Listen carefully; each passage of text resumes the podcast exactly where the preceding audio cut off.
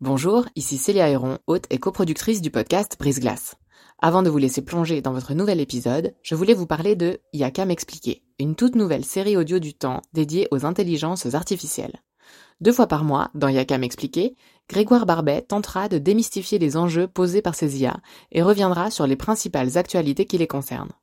Côté podcast, vous pourrez aussi découvrir Sous la coupole, notre podcast d'actualité politique, et bien d'autres encore sur la page letemps.ch slash podcast. J'en profite enfin pour vous dire que vous pourrez bénéficier de nombreuses offres d'abonnement au journal Le Temps, web et print, sur la page letemps.ch slash abonnement au pluriel. Bonne écoute La contraception thermique, elle a euh, pour avantage à mes yeux qu'elle est tout ce qu'il y a de plus naturel. C'est un anneau en silicone qu'on place euh, autour du pénis euh, à la racine de la verge et qui remonte les testicules, ce qui va réchauffer les testicules d'environ 2 degrés. Et euh, cette élévation de la température des testicules suffit à altérer la spermatogenèse, qui est la production de spermatozoïdes. Et donc, c'est un, pour le dire comme ça, un réchauffe-couille, c'est ça le principe. Quand on parle de contraception, on a tendance à penser préservatif, pilule, stérilet, rarement anneau contraceptif masculin. Adrien, trentenaire roman, est l'un des rares, mais heureux, propriétaires d'un anneau thermique. Il raconte son cheminement, ses questionnements sur le rôle de chacun et chacune au sein du couple et ses choix au micro de Brise-Glace. Alors, je m'appelle Adrien, euh, j'ai 30 ans, je vis à Genève et je suis employé. Dans quel genre de famille vous avez grandi? J'ai grandi dans une famille euh, de classe moyenne, euh, plutôt aisée, entre Genève et, la France voisine, donc euh, un milieu familial assez sain, assez normal, assez tranquille, avec deux parents mariés en couple, qui n'ont jamais eu de problème, en tout cas devant nous. Ça a toujours été une famille assez soudée, assez, mais en même temps assez libre, et des parents aimants, un frère et une sœur. Plus âgé, plus plus jeune. Moi, je suis le plus âgé, je suis l'aîné de la famille. Et euh, quel genre d'enfant puis d'adolescent vous étiez? J'étais un enfant plutôt calme, euh, bon à l'école et puis euh, assez curieux, assez intéressé par les choses, par la vie. ouais, une curiosité pour le monde, une curiosité pour les choses. Est-ce que vous avez le souvenir de conversations enfant ou adolescent autour de la sexualité ou sur la contraception par exemple? J'ai souvenir qu'on a parlé de ça en famille, effectivement, c'était pas des sujets tabous. Il y avait, je pense, comme chez beaucoup de monde, une forme de gêne pour nous enfants, mais j'ai l'impression que nos parents étaient assez libéraux là-dessus et que c'est quelque chose dont on pouvait parler avec eux. En tout cas, c'était pas un problème d'en parler en famille, mais c'était pas non plus un sujet de conversation euh, prégnant, disons, sur lequel on revenait tout le temps. Peut-être parce qu'il n'y avait pas de demande de notre part à nous les enfants, et nos parents nous en parlaient volontiers. Euh, J'imagine quand eux le trouvaient nécessaire ou avaient envie de le faire, mais je saurais pas dire dans quel cadre, dans quel contexte. En fait, à l'adolescence, vous aviez quel rapport euh, au flirt, à la drague, euh, aux filles? Euh, J'avais un rapport très lointain. Moi, j'ai commencé à fréquenter des filles assez tard. J'avais un peu peur des filles quand j'étais au début de mon adolescence. mon premier flirt avec une fille, c'était quand je devais avoir 16 ans, quelque chose comme ça. Et puis j'ai eu ma, ma, première copine à 18 ans. c'était aussi mes premières relations sexuelles à 18 ans. Et c'était un couple qui a duré très longtemps par la suite. On est resté dix ans ensemble, donc c'était une première relation qui a été de longue durée, très stable. C'est dans ce cadre-là que la question de la contraception est arrivée assez rapidement.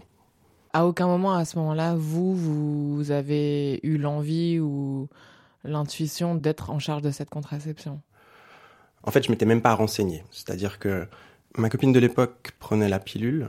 Je me disais, tiens, ce serait bien que je puisse, moi, prendre en charge la contraception, ou au moins une partie de la contraception mais j'avais pas fait de recherche, j'avais pas cherché l'information. Je savais qu'il existait une forme de contraception hormonale pour hommes, mais j'avais pas envie de ça pour moi non plus, la prise d'hormones. Il y avait la, vasectomie, mais c'est évidemment pas ce que je cherchais à ce moment-là. Et donc la question s'est pas réellement posée moi, je suis pas allé beaucoup plus loin sur ce terrain à ce moment-là. Je me demandais aussi si, euh, dans ce cadre de cette relation-là, c'est parfois des choses qu'on entend.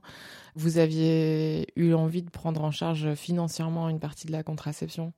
Euh, On en avait parlé, et puis elle avait dit que c'était pas nécessaire, qu'elle pouvait prendre ça en charge. Par ailleurs, on avait des situations financières différentes. Elle, elle avait plus de moyens que moi, du coup, c'était logique entre nous qu'elle euh, prenne en charge l'achat de, la pilule. Mais ça avait déjà été donc une réflexion, quoi. C'était Ça avait été évoqué, en tout cas, ouais, ouais, tout à fait. Et sur la fin de notre relation, elle a ressenti le besoin d'arrêter la pilule pour, euh, je pense, euh, son corps, sa, sa manière d'être. Elle, elle, ressentait plus la, la compatibilité entre les questions hormonales qui sont induites par la pilule et puis sa vie. Elle voulait se séparer de ça. En réalité, c'est quelque chose dont on parlait régulièrement. Moi, j'ai toujours trouvé, de mon point de vue d'homme, très étrange cette idée de s'infliger des hormones. Moi, j'ai un rapport au corps où je je perçois pas ça comme positif de modifier son fonctionnement physiologique. Et du coup j'ai jamais été pro pilule ça m'arrangeait bien dans le cadre d'une relation parce que ça fait qu'il y a une contraception qui est pratiquement sûre mais euh, moi j'étais tout à fait favorable à, au fait qu'elle arrête la pilule et qu'on réfléchisse euh, à faire les choses différemment. Donc on est on est passé à une forme de contraception en étant attentif à son cycle et en faisant attention euh, avec nos rapports à essayer de pas avoir des rapports euh, dans des moments où elle était fertile. Mais ça durait pas si longtemps puisque c'était vraiment sur la fin de notre relation peut-être dans les derniers mois. Et voilà, après on s'est séparés. À partir de, du moment où vous vous séparez, qu'est-ce qui se passe en fait chronologiquement? Alors, très rapidement, j'ai rencontré une autre personne qui est ma compagne actuelle. J'avais euh, 28 ans. Et elle, elle prenait la pilule à ce moment-là. Mais, et là il y a quand même un mais important, elle avait eu un gros souci de santé lié à la pilule. Elle a eu une urgence euh, médicale une embolie pulmonaire provoquée par la, conjugaison de la prise de pilules hormonales et euh, du tabac.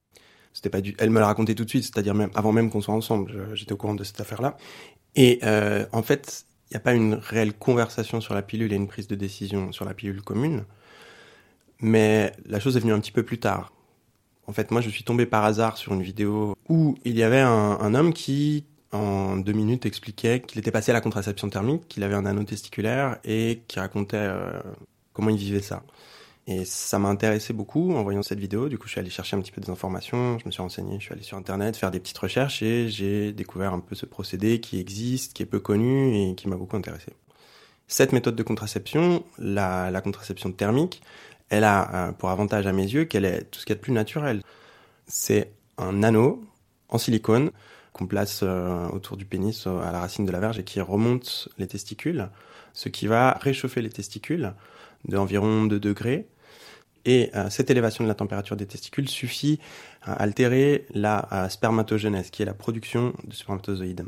Pour clarifier ce point, c'est pas l'anneau qui chauffe, l'anneau remonte et c'est la, la, température, du corps qui réchauffe. Exactement. Ouais. On tire la peau euh, des bourses à l'extérieur de cet anneau et ça va provoquer une remontée des testicules à l'intérieur du pubis. Et donc, c'est un, un, pour le dire comme ça, un réchauffe-couille, c'est ça le principe. À quoi ça ressemble en fait en tant qu'objet? Donc c'est un anneau en silicone transparent, blanc, euh, qui fait peut-être un petit centimètre de large et qui a une épaisseur assez fine, ce qui fait qu'il est, il est très discret. En fait, ça se voit pas du tout. Même euh, éventuellement à la piscine avec un maillot de bain, c'est, c'est pas quelque chose qu'on voit. En tout cas, c'est pas, c'est pas quelque chose qui prend de la place. Il y a plusieurs tailles déjà. On choisit sa taille en fonction de son anatomie. Le but c'est qu'il soit ni trop serré ni trop peu. Et ouais, c'est un anneau en plastique. Donc c'est un objet facile d'utilisation, qui est pratique. Et je sais qu'avant qu'on puisse trouver ça sur le marché, il existait des, des formes de bricolage. Je dis bricolage dans le sens euh, premier du terme, c'est-à-dire on pouvait euh, trafiquer des sous-vêtements pour obtenir le même effet.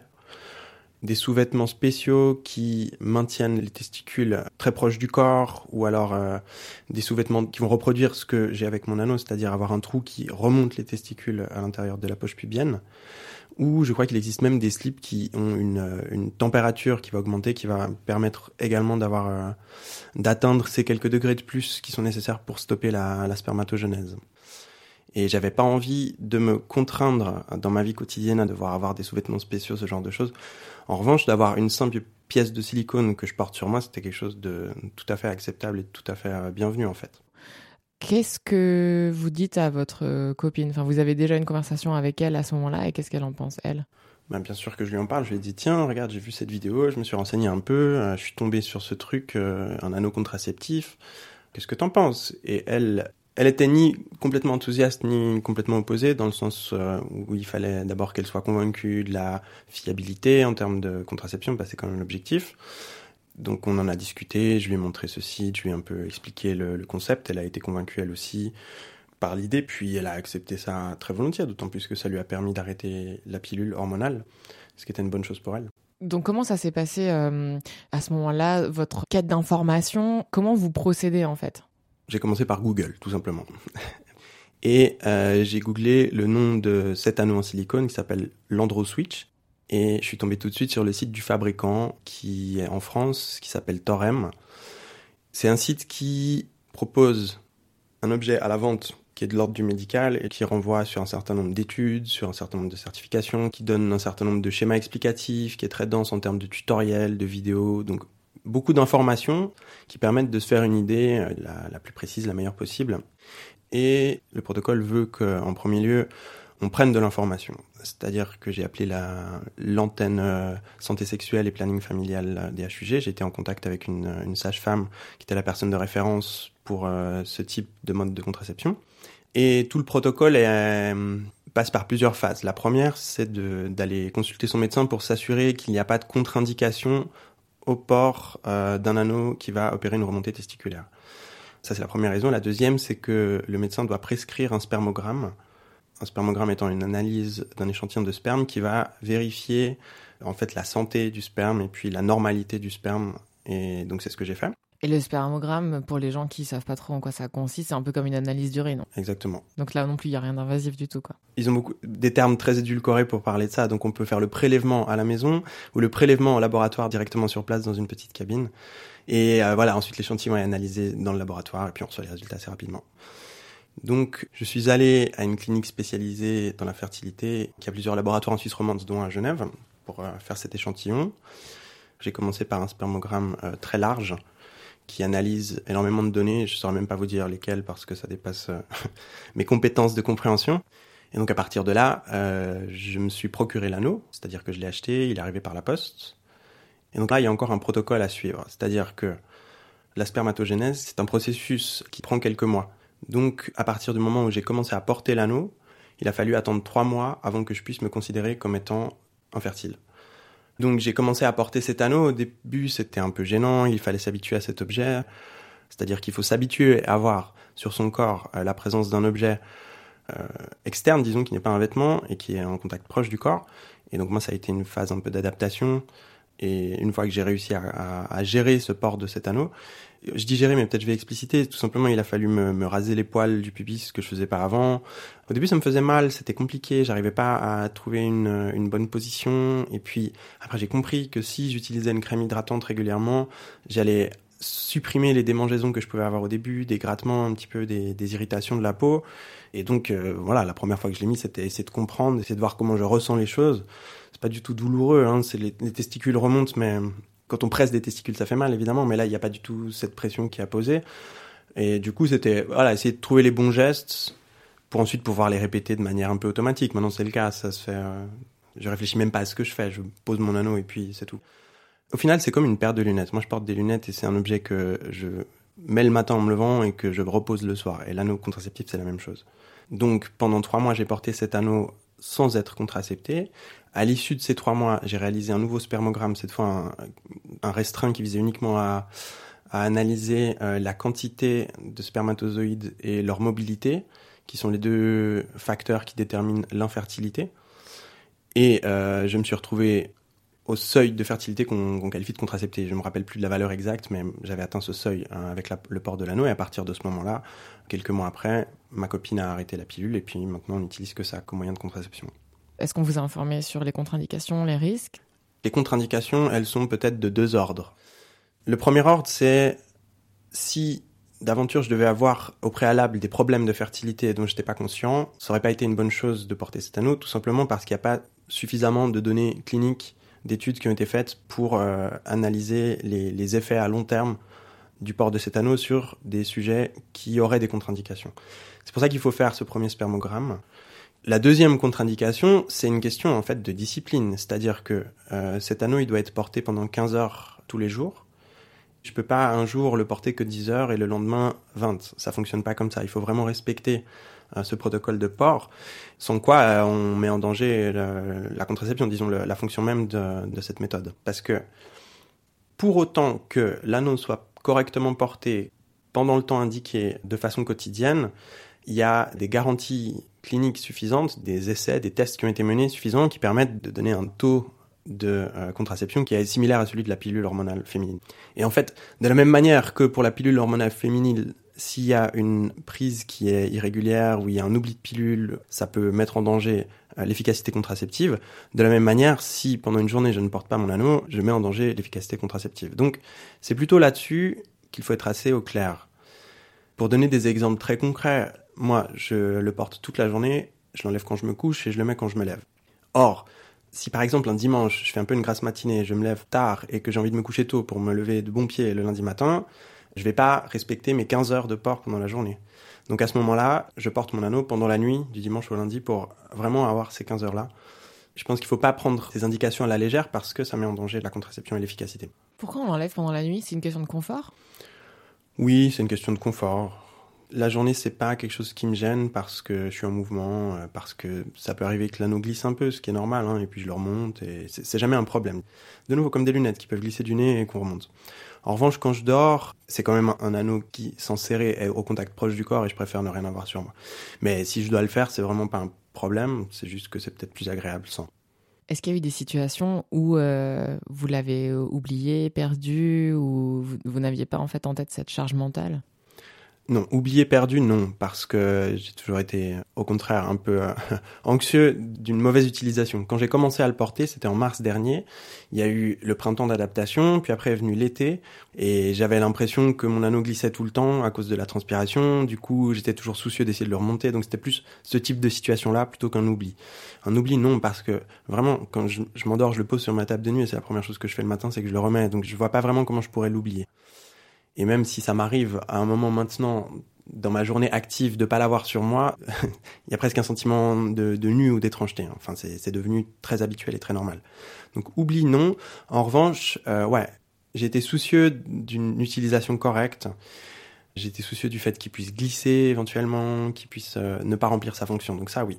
Un exemple, peut-être, quand euh, une ou deux fois je suis allé euh, dans de l'eau, à la piscine, dans des bains, à la mer, se baigner ou nager, Là, j'avais le sentiment qu'il pouvait glisser, qu'il pouvait fuir un peu, et ça aurait été très problématique de le perdre euh, au fond d'un bassin. Donc là, je faisais assez attention, mais euh, peut-être que dans ce cadre-là, je me suis rendu compte qu'il n'y avait pas de réel problème.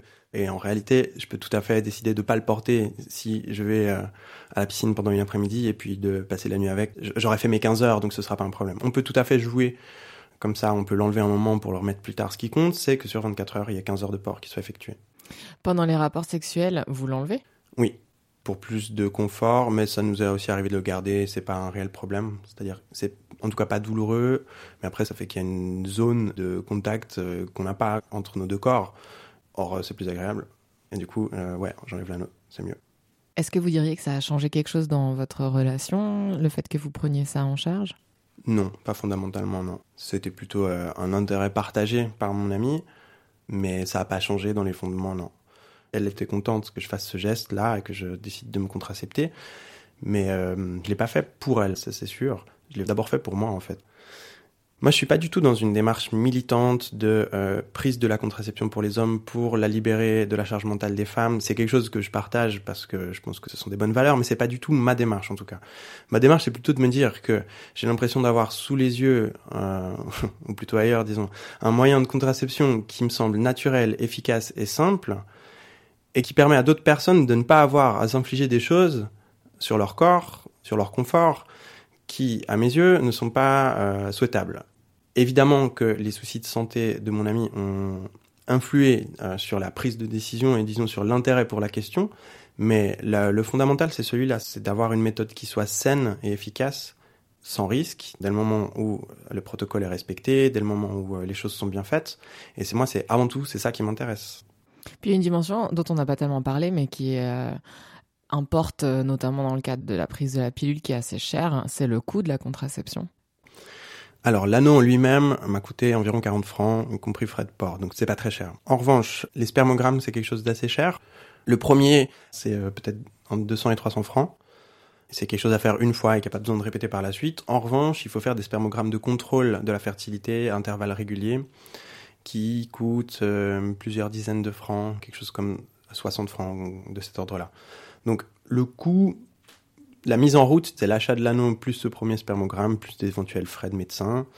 Et ensuite, le coût régulier, c'est, ça va être de réaliser ces spermogrammes de contrôle de la fertilité. Et je fais ça environ peut-être tous les six mois. Donc, en termes de coût, on est à peu près euh, par année euh, entre 100 et 200 francs par mois.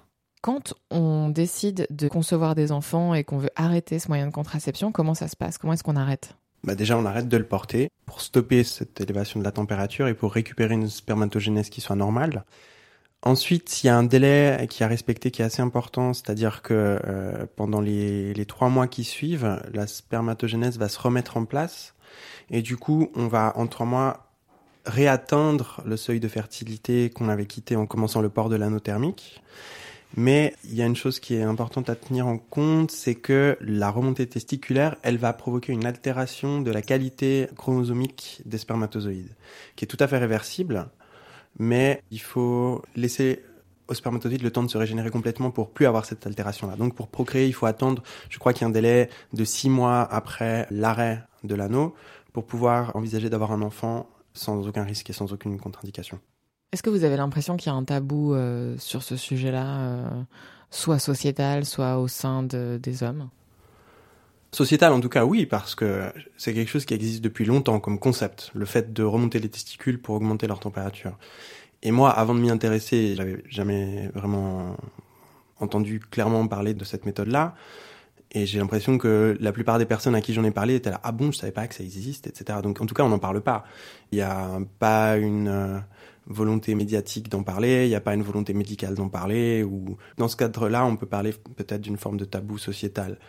Les réactions de mes amis, elles ont été d'ordre très différent. Il y a eu, euh, de la part de certains, ou plutôt de certaines, plutôt des femmes, beaucoup d'intérêt. Tiens, c'est incroyable ce truc, ça existe, ça m'intéresse, bien sûr, faut que j'en parle.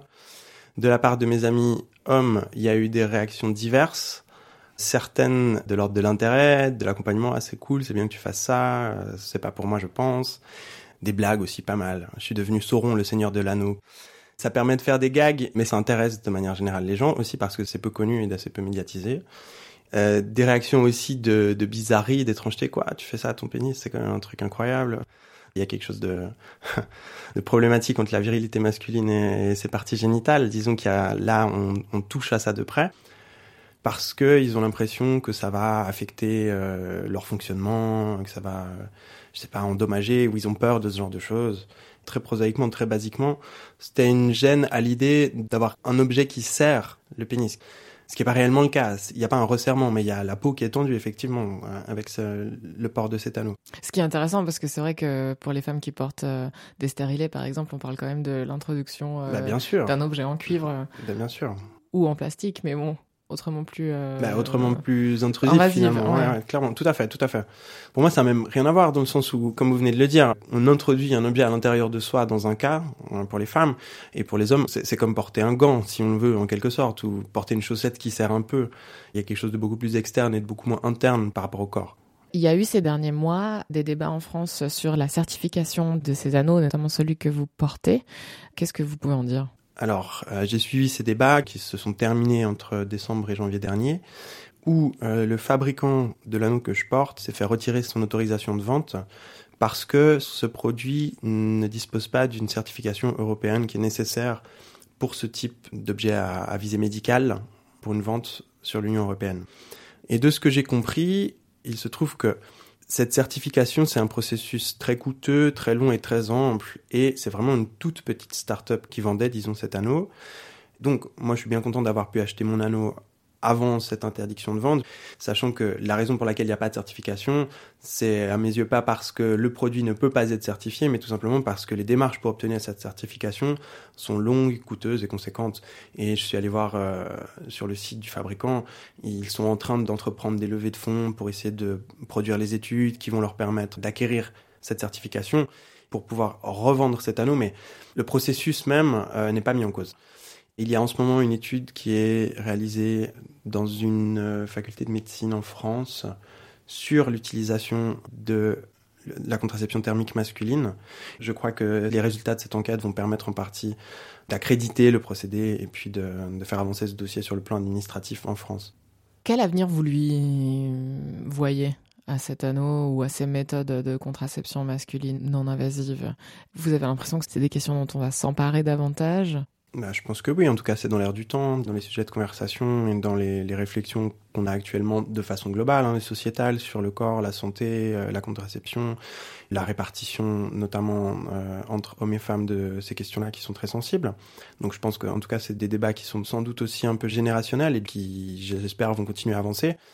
Et si suffisamment de fonds d'énergie, d'investissement sont alloués à ce type de contraception de la part de la recherche, mais aussi de l'industrie, et par la suite euh, du monde économique, du monde médiatique, c'est quelque chose qui va prendre, à mon avis, parce que je suppose beaucoup d'hommes qui seraient comme moi prêts tout à fait à, utiliser cette méthode de contraception si on leur explique les tenants et les aboutissants. Le problème, c'est que du fait de la relative confidentialité actuelle autour de ce système, il est un petit peu euh, disqualifié d'office dans la réflexion, c'est-à-dire qu'on ne voit pas une garantie suffisante en termes d'efficacité contraceptive, on n'arrive pas à comprendre exactement quels seraient les risques, quelles pourraient être les contre-indications, et tant qu'il n'y a pas ces éléments-là qui sont mis dans le débat, on ne pourra pas avoir un débat construit et concret. C'est-à-dire que si on met dans une balance, dans un couple stable, la contraception par pilule hormonale féminine ou par contraception termine masculine, on a d'un côté un produit qui a, la pilule qui a certes ses inconvénients, mais qui a une relative efficacité qui est ultra répandue dans la société, qui fonctionne, qui est un peu une forme de solution par défaut si on se pose pas de questions à ce niveau-là. Et de l'autre, on a un produit qui est à peu près inconnu, une méthode qui semble un peu bizarre et étrange et sur laquelle on n'a aucune information. Donc, tant qu'il n'y a pas euh, une explicitation de cette méthode-là, c'est pas quelque chose qui va pouvoir être répandu. Après, sans aller dans des considérations euh, de type complotiste ou euh, d'essayer de jeter la pierre à l'économie euh, ou quoi que ce soit, je pense qu'il y a aussi des intérêts économiques évidents de la part des pharma à vendre une pilule, qui a une pression économique forte pour vendre ce type de produit, alors qu'un anneau en silicone, une fois qu'on l'a, on le garde, il ne s'use pas vraiment. donc, je pense que du point de vue économique, c'est pas intéressant. Et peut-être que ça influe aussi sur le débat public autour de ces questions-là. Pour les gens qui écoutent et qui seraient curieux d'aller se renseigner, est-ce qu'il y a d'autres euh, types d'anneaux qui sont du coup vendus si celui que vous portez euh, est pour l'instant en stand-by? Cet anneau facile d'utilisation, non, à ma connaissance, il n'y en a pas d'autres. Donc il faudra attendre de voir euh, comment la situation évolue, si c'est remis sur le marché, si c'est remis en vente. Donc c'est pas quelque chose qu'on peut se procurer maintenant. Après, le processus pour réaliser la remontée testiculaire, il y a plusieurs manières de le faire. Il existe des réseaux euh, plus ou moins militants, disons, notamment français, hein, des regroupements d'hommes qui utilisent cette méthode de contraception et qui vont utiliser des slips chauffants, des sous-vêtements euh, adaptés. Donc, en réalité, il faut se renseigner aussi sur Internet. Faut aller. Moi, j'ai trouvé assez bien fait le site euh, que j'ai évoqué tout à l'heure, c'est-à-dire qu'il y a énormément d'informations, il faut faire un tri là-dedans, mais il y a beaucoup beaucoup de données. Pour qui ça intéresse, on peut aller lire des études euh, qui ont été publiées dans les années 80 par euh, un médecin qui a réalisé euh, un test sur cette méthode de contraception. Pour les personnes intéressées, on peut à partir de ce site avoir des liens pour plein d'autres portails qui vont parler de ces questions-là. Donc je dirais Internet et les plannings familiaux pour avoir un interlocuteur physique dans les deux cas, c'est utile parce que dans un planning familial, vous allez avoir quelqu'un qui est informé et peut vous parler euh, avec une posture professionnelle. Si vous allez via Internet, vous allez tomber sur des sites où il y a énormément de personnes qui sont prêtes à parler avec vous au téléphone, à prendre rendez-vous euh, par visioconférence ou en, personne si vous êtes dans la même région pour, euh, pour essayer de répandre l'information et de discuter de ces questions-là. Donc je dirais, ouais, Internet et planning familiaux, ce sont les bonnes portes d'entrée. Si vous aviez un conseil à donner à des gens qui aimeraient se lancer, ce serait quoi? Déjà de le faire, de se lancer, et puis de pas se décourager au début. Au début, vraiment, j'avais des douleurs, des problèmes très concrets, logistiques, pour comprendre comment gérer cet anneau. Ça a été un peu un apprivoisement de ma part, disons, apprivoiser l'objet et le rendre quotidien, le rendre banal, le rendre invisible finalement, pour ne plus y penser. Et ces quelques mois étaient bien investis, dans le sens où maintenant, c'est absolument plus une problématique et je suis très heureux d'être contracepté de cette manière. Donc, de s'accrocher un petit peu au début et puis euh, d'essayer des choses. Disons, s'il y a un problème, d'essayer de le résoudre. Moi, c'était des irritations et je l'ai résolu en me mettant de la crème. C'était très simple. Et euh, voilà, d'essayer de d'avancer et pas de constater tout de suite une difficulté et de s'arrêter là. Parce qu'une fois ce premier essai effectué, et eh ben voilà, maintenant je suis très heureux comme ça et ça me convient tout à fait. Donc ça vaut la peine d'aller plus loin que les trois premiers jours qui sont évidemment très bizarres euh, d'avoir un truc euh, voilà comme ça autour de la verge qui pendant toute la journée on ne sait pas comment réagir comment vivre ça et en fait c'est une bonne chose de continuer pour le rendre euh, normal Merci d'avoir écouté ce nouvel épisode de Brise Glace et d'être toujours plus nombreux et nombreuses à nous suivre. Je suis Célia Héron. Cet épisode a été réalisé en collaboration avec Virginie Nussbaum et a été monté par Sylvie Coma. Pour découvrir tous les autres, rendez-vous sur la page letemps.ch slash podcast ou sur vos applications d'écoute. À dans 15 jours!